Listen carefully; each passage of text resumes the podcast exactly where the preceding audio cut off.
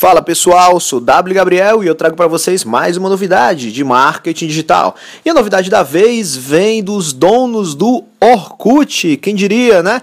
Depois de anos paralisados, sem muita novidade, o dono Orkut, que inclusive é o nome dele, lançou agora uma novidade no mercado, que é o anúncio da nova rede social produzida por ele, chamada Hello. Segundo o dono do Orkut, a Hello, ela vem com uma proposta de amigos de verdade, uma contraposição à proposta do Facebook, que adiciona qualquer pessoa e que na verdade está mais preocupada na audiência.